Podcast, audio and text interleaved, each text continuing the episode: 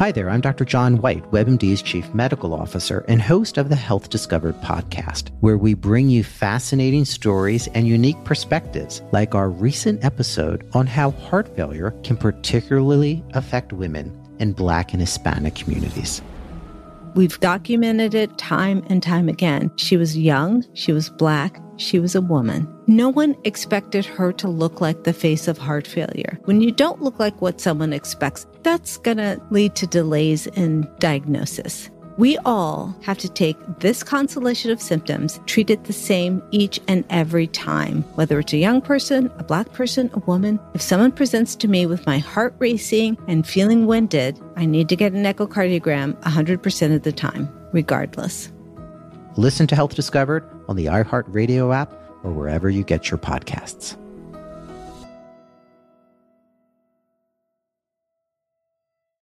Bene, eccoci a un nuovo video. Mi presento, sono Valerio Rosso, sono un medico, psichiatra e psicoterapeuta e da qualche tempo mi dedico alla divulgazione della psichiatria e delle neuroscienze sul web tramite questo canale YouTube, il mio podcast Lo Psiconauta e il mio sito web valeriorosso.com. Parliamo oggi di gravidanza e disturbi psichiatrici. Sia la gravidanza che il puerperio, cioè il periodo seguente al parto, rappresentano momenti nella vita di una donna in cui può essere espressa una maggiore fragilità sul piano emozionale, che poi si può manifestare come stati di tensione, irritabilità, maggiore sensibilità allo stress, timori per lo sviluppo del feto o sul parto in sé, variazioni dell'umore, disturbi del sonno e anche veri e propri disturbi psichici. Molte persone sono sorprese da questa realtà, anche perché per molto tempo la gravidanza è stata considerata una condizione protettiva per la mente della donna, per la sua salute mentale. A lungo si è pensato che le importanti modificazioni ormonali durante la gestazione potessero proteggere la donna dall'esordio di psicopatologie, oppure dal loro peggioramento o da ricadute. Questo purtroppo non è vero. Ad oggi gli studi ci dicono chiaramente che le donne che hanno sofferto precedentemente di una malattia mentale o che hanno familiarità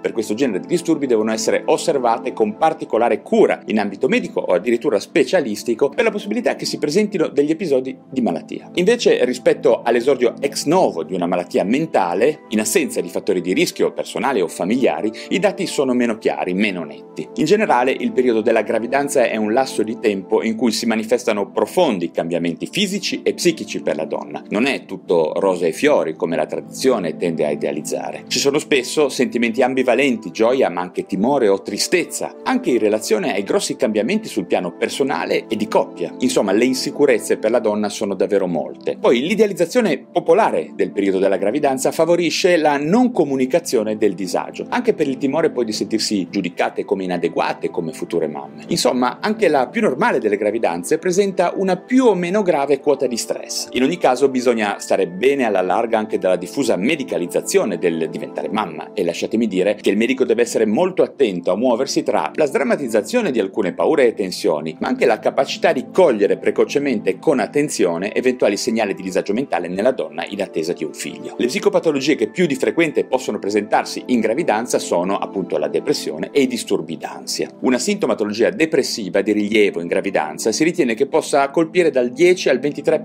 delle donne. Sono dati che esprimono una variabilità notevole, come potete vedere, a seconda dei contesti in cui sono stati raccolti. I disturbi d'ansia hanno ricevuto meno attenzione, ma non sono da sottovalutare, dato che rappresentano un fattore di rischio per lo sviluppo della tanto temuta gravidanza postpartum. Appunto, la depressione postpartum si manifesta classicamente nel 10-15% della popolazione generale e non si deve confondere la vera depressione postpartum con eventuali ricadute di altri disturbi, come ad esempio il disturbo bipolare, che è un altro discorso e richiede altre terapie, altro genere di interventi.